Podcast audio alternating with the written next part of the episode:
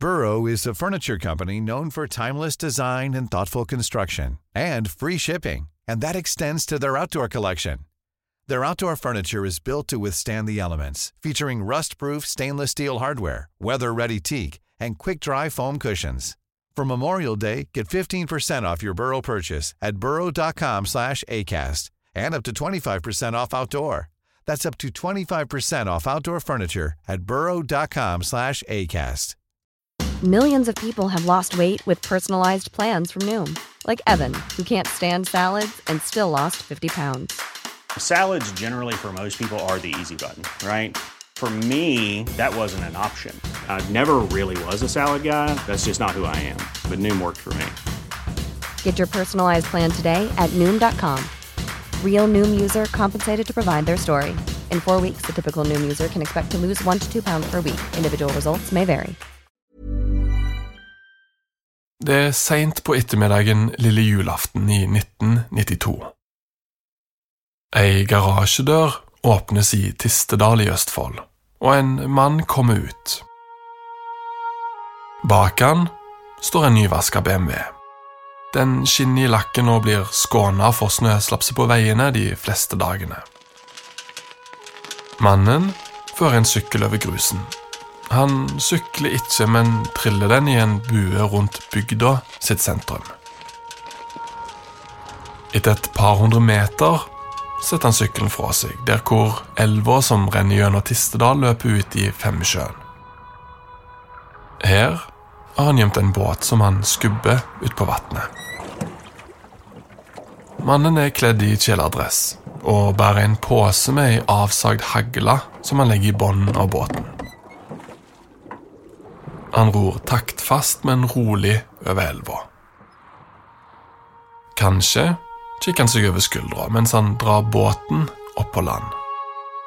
Men det er uansett ingen som ser han, mens han lusker gjennom tussmørket opp til Kvikli-forretningen. Det her er slutten på den lange buen han har tatt rundt bygda, og nå er han bare 50 meter fra garasjen han kom ut av.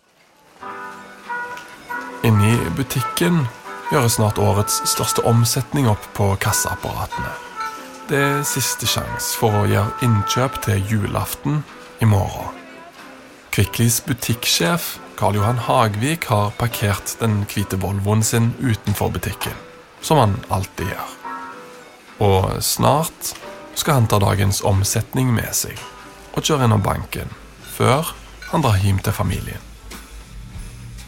Utenfor tømmes den åpne plassen seg for mennesker, og julegrana med snø på greinene står alene på parkeringa, foran butikkvinduet, med plakater om tilbud på ribba og surkål. Mannen som har stått i skyggen, tar noen skritt fram og knuser bakruta på Volvoen. Han åpner passasjerdøra på venstre side og legger seg ned i baksetet. Og det er iskaldt. De bilene på den tiden var jo ikke akkurat isolerte. Han lå der og venta på at han skulle komme med da eh, dagens omsetning, som han visste at han, for han hadde skygga han tidligere, kjørte til banken med. Det er ikke bare temperaturen på lille julaften som er låg. Det er jo den indre termostaten til mannen som nå gjemmer seg i baksetet på bilen, ute på den mørke parkeringsplassen helt iskaldt. Eh, like iskaldt som været var. Ligget der og venta til, eh, til kjøpmannen kom. Kjøpmannen Karl Johan legger ikke merke til noe da han setter seg inn i førersetet på Volvoen og legger to plastposer på gulvet foran passasjersetet og dreier om på tenningen. Men eh, han når ikke kjøre mer enn et par meter før mannen i baksetet setter seg opp. Han retter den avsagde hagla mot bakhovet til kjøpmannen. Og plutselig går geværet av. Han er allerede død da foten hans trykker ned gasspedalen og sender bilen inn i det hvite stakittgjerdet til nærmeste hus, hvor den stopper. Et kort øyeblikk er det stille i hele bygda. Så bøyer mannen i baksetet seg fram og tar posen som kjøpmannen har lagt på gulvet, framfor passasjersetet. Han åpner døra og skyndte seg vekk med byttet. Det går ikke mange minuttene før telefonen begynner å ringe i Oslo. Både landets dyktigste politifolk fra Kripos og landets mest hardbarka krimreportere kaster seg i bilene sine og kjører mot Tistedal, hvor de snart står utenfor Kvikkli-butikken. En av de er Svein Arne Håvik fra VG. Det regna og det blåste, og vi sto ute ved, rett ved den bilen som han hadde kjørt da han ble skutt, og, og fulgte politiets arbeid. Gruppa med etterforskere og journalister er godt kjent i Tistedal. For eh, så vidt de vet, er dette det tredje drapet i Tistedal på kort tid. Men det de ikke vet, er at mannen de alle har jakta på i flere måneder, kommer rundt hjørnet og går bort til dem, mens de ser på bilen med kjøpmannen i.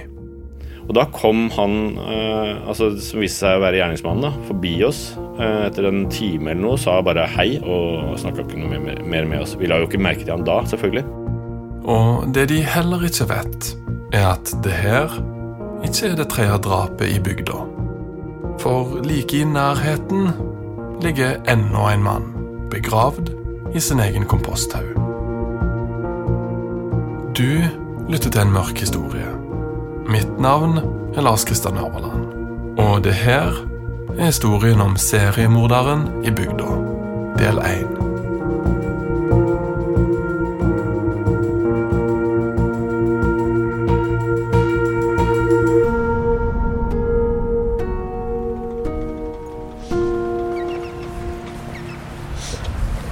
Hei sann. Så hyggelig. Lars Kristian. Truls. Hei. Har, eh, jeg har et bilde av deg. Ja, ja, det har blitt litt mer skrukket, litt mer grått. Uansett hvor du er i Tistedal, så er det på den ene eller den andre sida av elva. Så deler bygda i to. Og selv om den deler bygda, har den alltid vært sentrum. For eh, det var vannkrafta fra elva Tista og tømmerfløtinga ned den så en gang gjorde Tistedal til den tidlige industriens vugge i Norge. Og det er her på parkeringsplassen, ved den ene slusa, jeg møter en mann som ble sentral den gang det begynte å skje ting i bygda. Ja, ja, ja. ja. Eh, Den hatten har jeg spakt enda, men gule skjerfet er borte, og frakken er bytta ut med så- En eh, svart hatt og en, eh, en svart frakk. Og, en, og så hadde jeg gul skjerf. Jula 1992 var en av de mest intense periodene i etterforskninga av den såkalte Tistedalssaken. For blant politi, pressen og ikke minst innbyggerne var en mistanke begynt å bre seg i Tistedal. Var en seriemorder løs i bygda? Ingen hadde sagt det høyt ennå. Ikke til pressen, i hvert fall. Den tanken var ennå så fjern og unorsk at folk fikk ikke helt til å tro på det. Men julefreden senka seg ikke skikkelig i den lille bygda etter tre drap på halvannet år. Og ingen visste det bedre enn Truls Breda. Mannen med hatt, frakk og gult skjerf på bildet jeg har funnet fra 1992. I Tistedal sitter det imidlertid en samfunnsengasjert og uredd kapellan som ikke vil vente på lange utredninger. Truls Breda kunngjør at han akter å åpne Asak kirke for klagegudstjenester. Det han er å kjøre til Tistedal for å møte. En novemberdag nesten 30 år senere. For det var òg han som forsøkte å ta tak i frykten som hadde spredt seg i den lille bygda med 3000 innbyggere. Hvor alle kjente hverandre. Her må vi gjøre noe. Altså, noe må fylle det tomrommet av fortvilelse, av spørsmål. Og hvor skal man møtes? Jo, kirkehuset står der. Det er det største lokalet i, i, i et lokalsamfunn. Kirken skal være der for folk øh, i gode onde dager, og da var det definitivt onde dager. Frykt og mistro var symptomene på de vonde tilstandene som hadde spredt seg i Tistedal. Og det var kanskje særlig tungt at den lille bygda, hvor en lang og stolt tradisjon for å løfte ei flokk, hadde hjulpet bygda til å overprestere i sport og industri. Truls Breda er i dag personalsjef i Halden fengsel. Han husker tydelig hvordan han sjøl med saken for første gang begynte å legge merke til slitasjen i bygda. Men på den andre sida hadde indianerne, som innbyggerne ble kalt, aldri vært av typen som gav opp så lett. Eh, er jo, Tisteren er jo et område hvor, hvor uh, industriens vugge faktisk sto i fossen i Tisteren. Der, der, der ble den første industrien anlagt i Norge. Og arbeiderkulturen var, har jo vært en, en, helt vesentlig del av, av Tista-samfunnet. Med stolthet på det som ble produsert her, og stolthet over det man fikk til gjennom uh, sterkt samhold. Et idrettslag som får til det meste fordi de uh, vet hva dugnad og, og, og trekke i samme, samme snora i samme retning, hva det, hva det gjør. Så så de blir jo kalt indianere. Og reservatet, for det er litt sånn kiving mellom Tisteren og, og byen. Byen er Halden, da? ikke sant? Ja, Halden. Og de som bor i byen, de er bykledder. Og det var verre før, men det er klart hvis du kom fra Tisteren og og bestilte en, en, en, brus. I kiosken så fikk du en Indian tonic uten at du, du ikke ba om noe spesielt. Og, og det verste, og I Tisteren så var det jo de som ikke ville kjøpe Kvikk Lunsj. For Kvikk var jo, vår fotballag i Halden, og uttale det navnet, det ville man ikke. Og, så, og den gangen Kvikk Lunsjen hadde sølvpapir med papir rundt, så, så ba man om å få en jævel uten papir. Turen ned Memory Lane, som den tidligere kapellanen tar meg med på, slutter like i nærheten. Og på mange måter kjører vi tilbake i tid. For drapet på kjøpmannen på lille julaften var det fjerde og siste.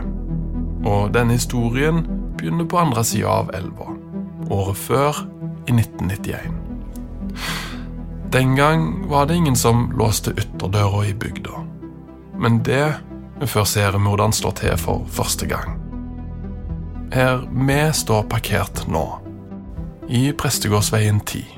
Nå har vi kjørt bort Prestegårdsveien ved innkjørsla, og uh, her er ting veldig forandra fra den gangen uh, søskenparet uh, Nordby bodde i et gammelt rødt sveiserstilhus med en nokså gjengrodd hage, hvor huset liksom var skimta mellom noen busker og kratt.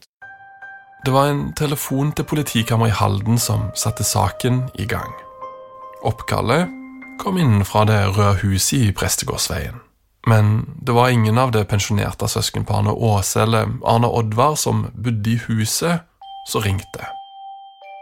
Mannen som står på innsida av huset og holder telefonrøret med si egen hånd, var naboen deres Kåre. Han som brukte å komme til dem med medisiner. Nå fortalte han at Åse lå på kjøkkenet i en blodpøl og broren Arne Oddvar kunne han ikke finne noen plass. Ole Li er den første politimannen på stedet. Vi kom opp i Prestegårdsveien, så var det mye folk oppå veien.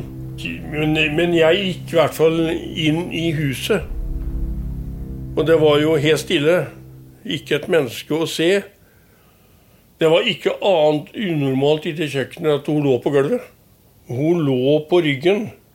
Eh, jeg skjønte, jeg så jo på at hun var død. Så jeg snudde henne rundt, og da så jeg såra på ryggen hennes.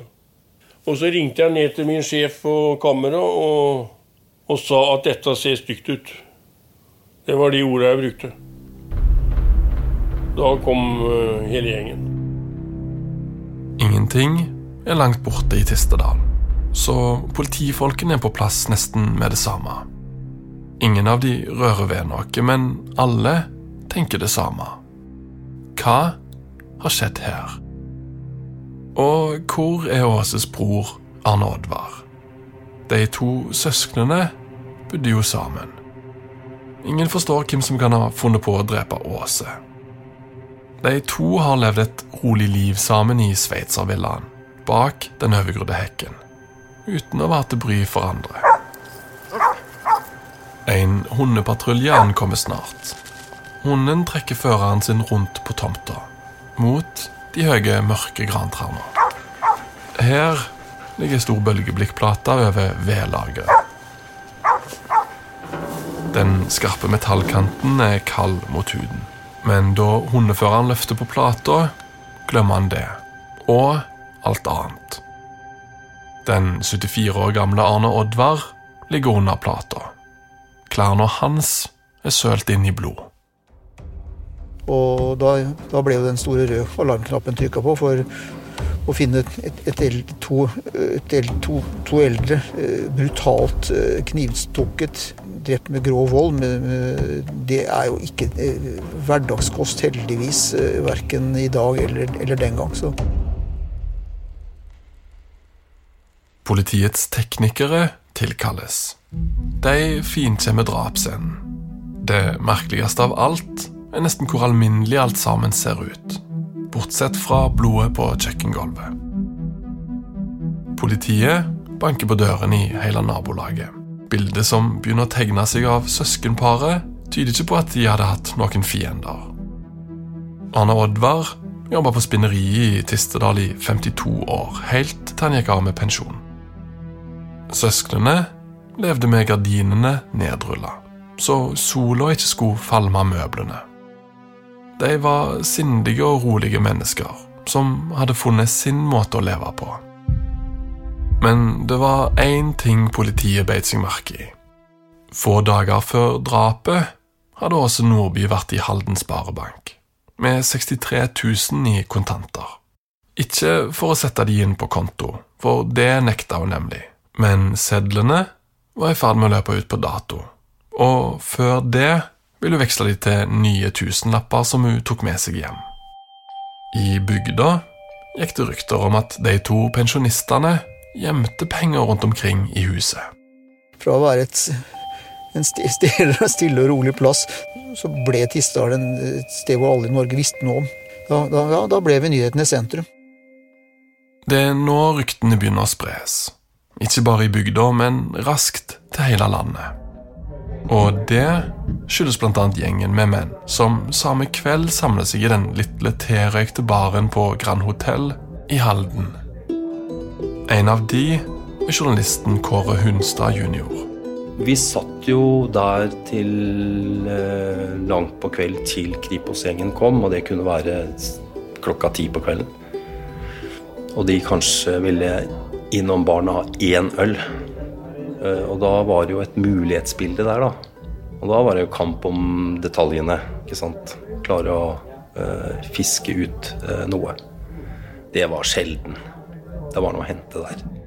Når drapsalarmen går i Tistedal, vet Kåre nøyaktig hva han skal. For sammen med Kripos sine beste etterforskere var han en del av den lille kretsen som dukka opp i norske byer og bygder når alvorlig kriminalitet skjedde på 90-tallet. Men vi reiste jo sammen med disse Kripos-folka blei jo altså, Kall det kompiser. Ehm, de hadde bruk for oss, og vi hadde i hvert fall bruk for dem. Kåre Hunstad har også skrevet ei bok om Tistedalssaken, sammen med kollegaen Harald Hove. Den ble utgitt allerede før saken var avslutta og ble på mange måter skrevet fra fronten. Boka er fylt med detaljer om de mørke dagene i bygda, og mye av det vi vet om saken, har vi derfra. I, uh, i 1991 Hvem er du, da? En sulten krimreporter i Dagbladet, tenker jeg. Vi, um, jeg jobba i Dagbladet i tolv år, uh, og jobba ikke bare krim. Jeg hadde av alle ting men det ble mer og mer krim. Jeg fikk vel være med å dekke de fleste store krimsaker fram til Nokas-ranet i Stavanger. Mens journalistene sitter på barkrakken med et glass øl i hånda på Grand Hotell etter drapet på søskenparet og venter på etterforskerne fra Kripos i 91. Vet de ennå ikke at det her bare er den første av mange kvelder i baren. Netter i sengene og morgener i frokostlokalet på Grand Hotell. Men som har sett sine beste dager, er de vant til. This Mother's Day, celebrate the extraordinary women in your life with a heartfelt gift from Blue Nile. Whether it's for your mom, a mother figure, or yourself as a mom, find that perfect piece to express your love and appreciation. Explore Blue Nile's exquisite pearls and mesmerizing gemstones that she's sure to love. Enjoy fast shipping options like guaranteed free shipping and returns. Make this Mother's Day unforgettable with a piece from Blue Nile. Right now, get up to 50% off at BlueNile.com. That's BlueNile.com. Hey, it's Paige DeSorbo from Giggly Squad. High quality fashion without the price tag? Say hello to Quince. I'm snagging high end essentials like cozy cashmere sweaters, sleek leather jackets, fine jewelry, and so much more. With Quince being 50 to 80% less than similar brands. And they partner with factories that prioritize safe, ethical, and responsible manufacturing. I love that. Luxury quality within reach. Go to quince.com slash style to get free shipping and 365 day returns on your next order. Quince.com slash style. Burrow is a furniture company known for timeless design and thoughtful construction and free shipping, and that extends to their outdoor collection.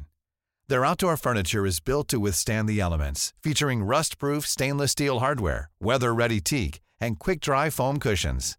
For Memorial Day, get 15% off your Burrow purchase at burrow.com slash ACAST and up to 25% off outdoor. That's up to 25% off outdoor furniture at burrow.com slash ACAST. Millions of people have lost weight with personalized plans from Noom, like Evan, who can't stand salads and still lost 50 pounds. Salads, generally, for most people, are the easy button, right? For me, that wasn't an option. I never really was a salad guy. That's just not who I am. But Noom worked for me. Get your personalized plan today at Noom.com. Real Noom user compensated to provide their story.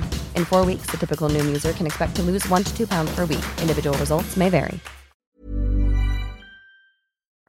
Det her er Svein Arne Håvik fra VG. Grand Hotel det var et liksom, litt sånn gammelt, ærverdig hotell, men litt slitent. Eh, drevet av et ektepar. Eh, som, som la alt til rette for at vi skulle kunne eh, leve der. Det var egentlig bare to hoteller som var aktuelle i Halden på den tiden, og Grand var det minst slitne. Eh, men sengene var sånn så der. Da jeg reiste siste gang fra Grand Hotel, så var det to eller tre rom jeg ikke hadde sovet på.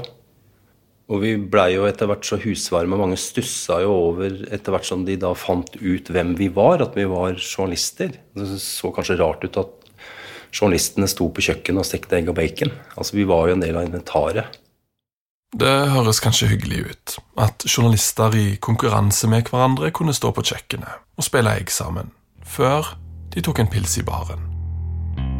Men det her er ikke bare hyggelig. Det er nemlig dødelig alvor. For det første er anledningen et dobbeltdrap. Og døde kropper er nesten alltid det de samles over når de møtes på hotell. Sannheten er jo at jo mer grisete, jo bedre, egentlig. Sant? Der du får beskjed om at det er et dobbeltdrap eller trippeldrap, så forstår du jo at her blir det Her blir det tempo. Men sannheten er jo at det foregikk en krig om forsida på de to største avisene i Norge. På den, altså på den tiden, på, på begynnelsen av 90-tallet, så var VG og Dagbladet nesten like store. Jeg husker at uh, daværende sjefredaktør Bernt Olufsen sa at han uh, i ettertid sa at han var slett ikke sikker på av to, hvilke av disse to avisene som kom til å gå av med seieren. Og det var jo et ekstremt driv for å, for å vinne på, uh, mot Dagbladet. som gjennomsyra hele organisasjonen. Ingen steder var det tydeligere enn på de store krimsakene. Fordi de, det kunne uh, dreie seg om 10 000-20 000 ekstra solgte aviser. Som jo var masse masse penger i tillegg, som var viktig for eh, mediehusene. Det var med en viss ærefrykt, og det var, litt, det var nok litt sånn at vi grudde oss litt når vi reiste ut på de store sakene også, for vi visste at det kom til å bli et bikkjeslagsmål av en annen verden. Om hver eneste lille kjøttbein. Og krigen, som på denne tida på ingen måte var avgjort, sto om framsida.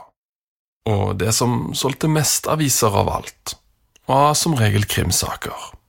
Ei god forside kunne rydde avisstativer fra Kirkenes til Kristiansand. En hel del med penger, med andre ord. Og akkurat nå står krigen i Tistedal hvor begge avisene har sendt de beste, raskeste og slueste krimreporterne de har til bygda. Hva var ditt eget mål? Ja, da var egentlig målet å avsløre så mye som mulig og banke Dagbladet. Eh, vi, vi pleide å si at eh, målet vårt er å få Dagbladet skifteretten. Det klarte vi aldri, men vi klarte å få dem sammenslått med Se og Hør, og det er kanskje for mange i Dagbladet enda verre enn en, å havne i skifteretten. så konkurransen var, var steinhard. Jeg, jeg, har egentlig bare veldig mye bra å si om spesielt Kåre, da. Eh, som en veldig proff journalist som eh, ja, rett og slett var eh, flink og kreativ og smart. Og, og brukte alle, de, alle de grepene han kunne eh, skaffe seg. Når de sitter i den lille hotellbaren på Gran, ser ikke journalistene ut som fiender. Det er som de skrur av en bryter for dagen. Baren er òg så liten at det ikke går å unngå hverandre. Og enn så lenge er det nok av gode historier. Og morgendagen er nok en mulighet til å slå motstanderen. Og få sendt en ny framside til redaksjonen i Oslo. O for etterforskerne til Kripos, som kommer ned gangen og bort til baren for å ta en enkel pils før de legger seg. For de har noen lovende spor å gå etter i drapssaken. Selv om det ikke var mange spor på åstedet, har krimteknikerne funnet to ting som gir etterforskerne håp. Et fingeravtrykk på en dørkarm og et fotavtrykk ute i hagen. Begge deler stammer fra noen andre enn det pensjonerte søskenparet, eller naboene. Med andre ord er det stor sannsynlighet for at de nå er på sporet av drapsmannen. Og så er det han som gjemte seg i hagen. Naboene forteller nemlig at et par dager før drapet hadde søskenparet blitt skremt av en mann som de oppdaga i hagen på kvelden. Men da de konfronterte mannen med hva han gjorde i buskene, hadde han sagt at han lette etter hunden sin. En liten dagshund skulle det ha vært. De kunne ikke gjenkjenne mannen i kveldsmørket, og noen dagshund så de ikke noe til.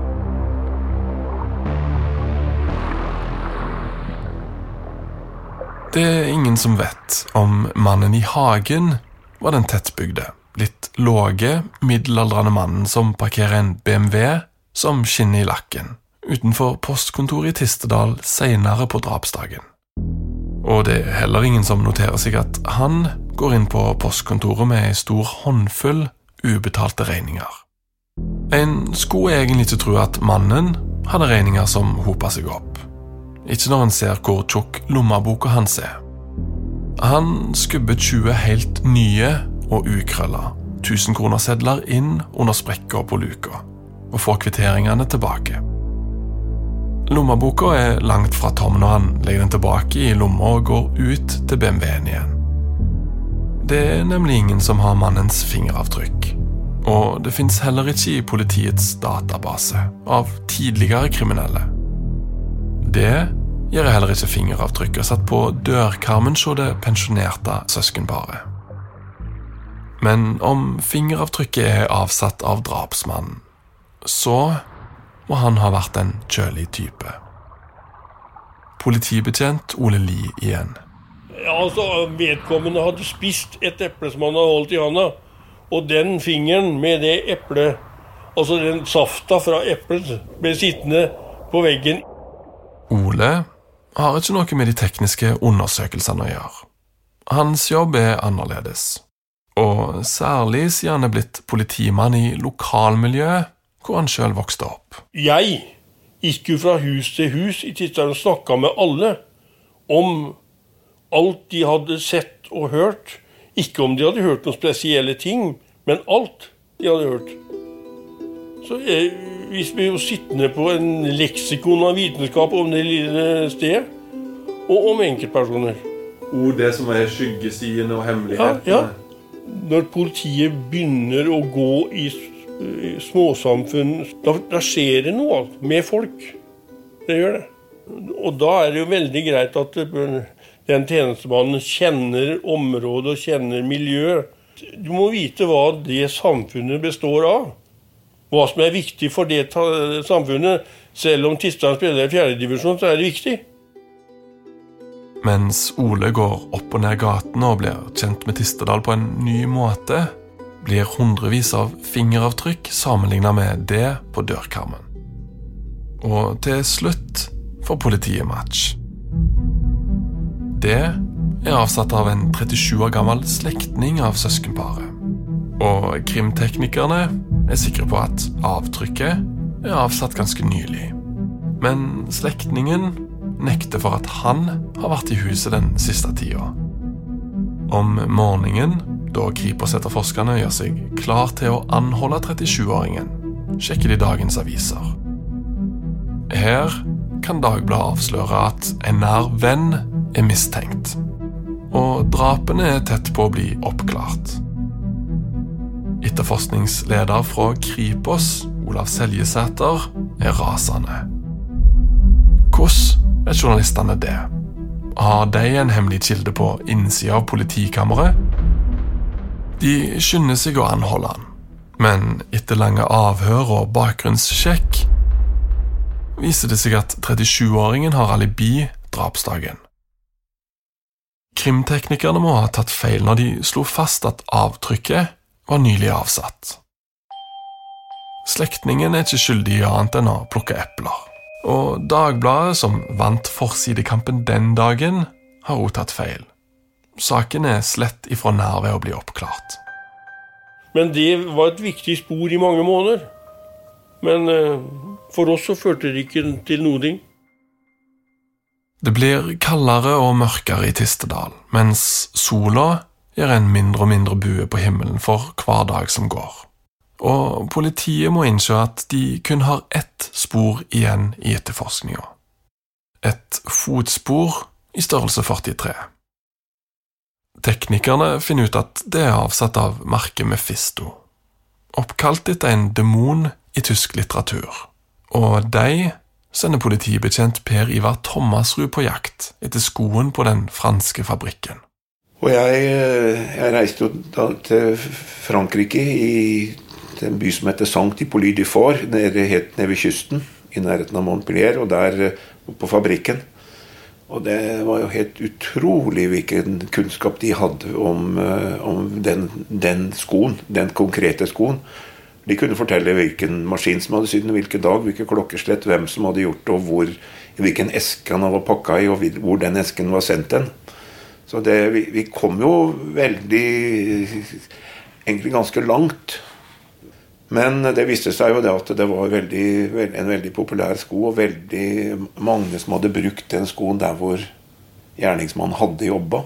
Et firma hadde jo en gammel brakke hvor de kasta sånne sko inn når de hadde liksom brukt dem opp. Dessverre. Så sånn var det. Politiet klarer altså å følge fotsporet avsatt i Hagen helt til Frankrike, og tilbake til Østlandet i Norge igjen. Men de lykkes ikke i å bevise hvilken fot den har sittet på. Det er ingen framskritt i saken. Og et klart motiv har de heller ikke, utover de kontantene som visstnok skulle ha vært gjemt i en boks kaffe på kjøkkenet. Det eneste på eiendommen som har en reell verdi, en gammel Cadillac. Den står stadig i garasjen, som den har gjort i mange år. Allikevel etterlyses en mann fra Sarpsborg, som skulle ha vist interesse for bilen for et år siden. Det begynner å bli klart for de fleste at politiet famler i det begynnende vintermørket. Det var enormt slitsomt, og det øh, Og som sagt, beboerne i Halden og Tistern de slutta jo ikke å spørre, snakke om det. Det var jo der hele tiden. Ble du konfrontert med den hvis du Hver, hver gang. Hver gang vi var ute og handla. Og jeg som, eh, som er politimann i deres hjembygd, jeg må være høflig og stort sett svare på det de spør om. Hva spurte de om typisk, da? Alt. Alt. De eh, spurte nok om mer konkrete og navngitte personer og sånt noe. For uh, til og med Halden og Tisteren er tett, så alle kjenner veldig mange av hverandre her i byen. Hvordan håndterer du det? Hvis noen begynner å spørre om konkrete folk? Ja, du, må, du skal jo være så konkret du kan, da. Men ikke snakke om det som er essensielt i saken. Men, eh, men f.eks. å utelukke folk, det er, ikke, det er, jo ikke, så vanskelig for meg som vet at han er det i hvert fall ikke. Hvis du spør om det. Det er vel ikke han. Han har ikke gjort noe. Og det var det mye spørsmål om. Den 13. februar er dobbeltdrapet i ferd med å bli gammel nytt. Først på side 12 i Dagbladet kan jeg lese en liten notis om at Kripos reiser hjem fra Tistedal. Saken står i stampe, og Kripos sine menn må prioritere andre drap. Langsomt begynner det å lysne i Tistedal igjen, og snart stikker hestehoven opp langs elva. Drapssaken er ikke oppklart, men mange mener nå at gjerningsmannen nok var på gjennomreise. Innbyggerne kikker ut gjennom gardinene og korser seg i sympati for de som bor der han har reist videre til. Men alt er ikke som før. Drapet og den intense etterforskninga har satt spor i bygda. Har en først begynt å sjåføre seg en av sine egne, ligger på lur ute i hagen til pensjonister med kniv, er det vanskelig å skyve bildet helt vekk fra tankene. Så når vi begynte å jobbe der oppe, så var det jo sjelden at vi kom til en låst dør. Tisteren var en enhet, alle kjente alle.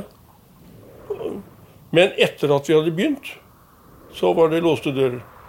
For det var noe ukjent som skjedde i Tisteren. Og da skjer det et eller annet, en forandring. For det er tydelig at nå hadde kommet element der oppe som de ikke visste hva var. Det var drap som hadde skjedd. Hvem gjorde hva? Og Tistedal får ikke sjansen til å glemme helt. For nettopp da isen på elva nesten er helt vekke, og våren har begynt å bryte seg fram, stjeler en mann en sykkel. Den kjører han over Brune og inn i Halden, hvor han parkerer den inntil muren på Halden Sparebank. Det er midt på formiddagen, da han tar et fast grep rundt en plastpose som det ligger ei ladd hagle i. Han kikker seg rundt, trekker finlandshetta over hodet og skubber døra til banken opp.